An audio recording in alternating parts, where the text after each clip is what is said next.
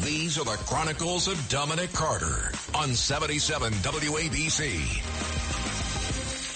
The funerals from the Buffalo mass shooting started Friday, and yesterday was the funeral for thir- the youngest victim, 32 year old Roberta Drury.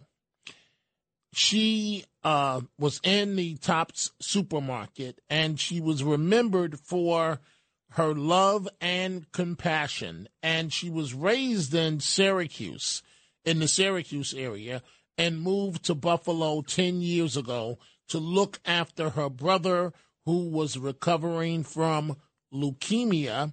And here is how her sister described her. Robbie was more than just a name.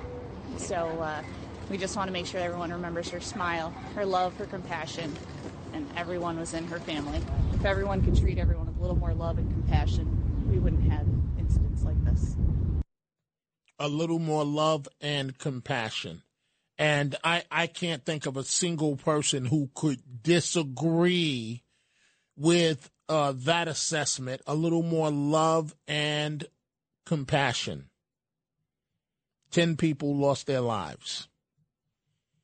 We've had a number of mass shootings. We had the situation in Wisconsin where the suspect drove the vehicle into the um, elderly grandmothers there. Most of the uh, victims in the case in Buffalo happened to be uh, senior citizens. And uh, Governor Cuomo, former Governor Cuomo, was up in Buffalo the other day, sure sounding like a candidate for office, um, speaking at a church.